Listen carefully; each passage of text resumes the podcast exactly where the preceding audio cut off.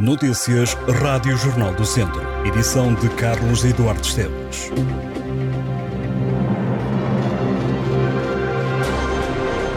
Os trabalhadores de distribuição e comércio estão em greve este sábado, véspera de Natal, para exigir o encerramento aos domingos e feriados e o aumento salarial.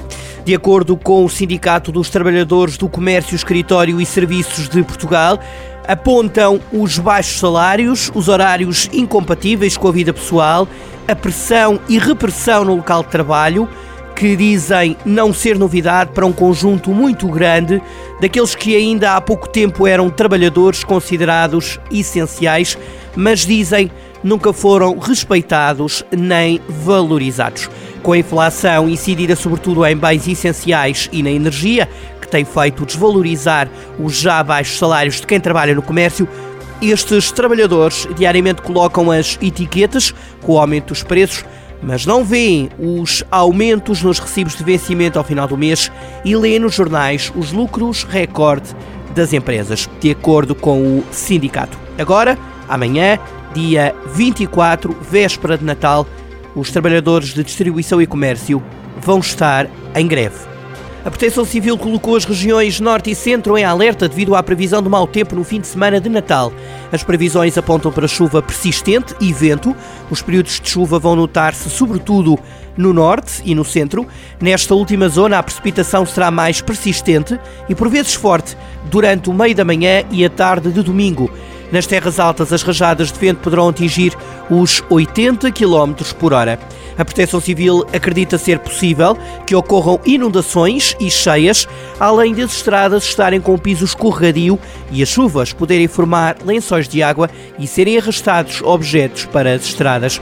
A Proteção Civil apela à população para ter especial atenção quando circular ou permanecer junto a árvores, porque pode haver o risco de queda e também na circulação junto a zonas ribeirinhas que possam estar mais vulneráveis ao mau tempo.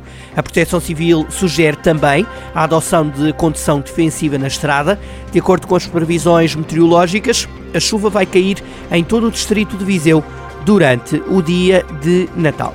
Desde o início da semana, quando arrancou a Operação Natal e Ano Novo 2022, a GNR registrou nas estradas do Distrito de Viseu mais de 60 acidentes que, no entanto, causaram apenas ferimentos em quem seguia nas viaturas. De acordo com os dados avançados pela Guarda Nacional Republicana, entre os dias 19 e 22 de dezembro foram contabilizados na região 62 acidentes rodoviários que causaram um total de 19 feridos ligeiros e 3 graves. Nos últimos quatro dias registaram-se uma média de 15 incidentes na região. O dia mais trágico foi o dia 20 de dezembro, verificaram-se 17 ocorrências.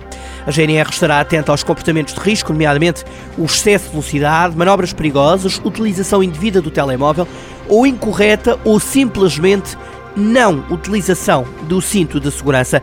Para estes dias, as autoridades apelam aos condutores para que planeiem a viagem, façam pausas para descanso, adequem a velocidade às condições do tempo, condições da estrada e trânsito e evitem manobras perigosas.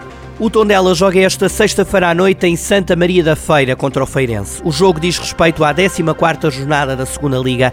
O Tondela avança para este encontro, estando a nove jogos sem ganhar, somando campeonato e taça da Liga. O treinador do Tondela, Tosé Marreco, prevê que o estado do relevado não vai estar nas melhores condições, mas assegura que o plantel Auriverde está alertado para essa situação. José Marreco diz que o foco do Tondela sempre foi a segunda liga. O jogo entre o Feirense e o Tondela vai ser arbitrado por João Afonso, que vai ser auxiliado por João Pedro Morte e Alexandre Ferreira. Nota importante, com o regresso à segunda liga, volta a não haver vídeo-árbitro, ao contrário do que aconteceu na Taça da Liga. E na Taça da Liga, o Académico joga contra o Futebol Clube do Porto a 25 de janeiro, na segunda meia-final. É uma quarta-feira, em jogo um apuramento histórico para a final da mais jovem competição do futebol português. O jogo entre academistas e dragões está marcado para as 8 menos um quarto. O Académico é o único clube da segunda Liga, apurado para as meias finais da Taça da Liga. Na Final Four acompanham o Académico três clubes da Primeira Liga. Futebol Clube do Porto, Sporting e Aroca. A outra meia-final decorre a uma terça-feira e coloca frente a frente Sporting e Aroca. A final acontece a 28 de janeiro. Para a Associação de Futebol de Viseu, ver o Académico de Viseu nas meias finais da Taça da Liga é um orgulho imenso.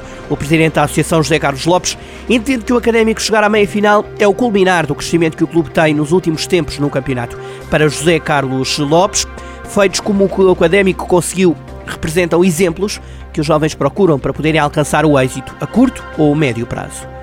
A Associação Portuguesa para as Perturbações do Desenvolvimento e Autismo, a PPDA de Viseu, vai apoiar crianças e jovens autistas do Conselho que frequentam os agrupamentos de escolas de Nelas e de Canas de Senhorim.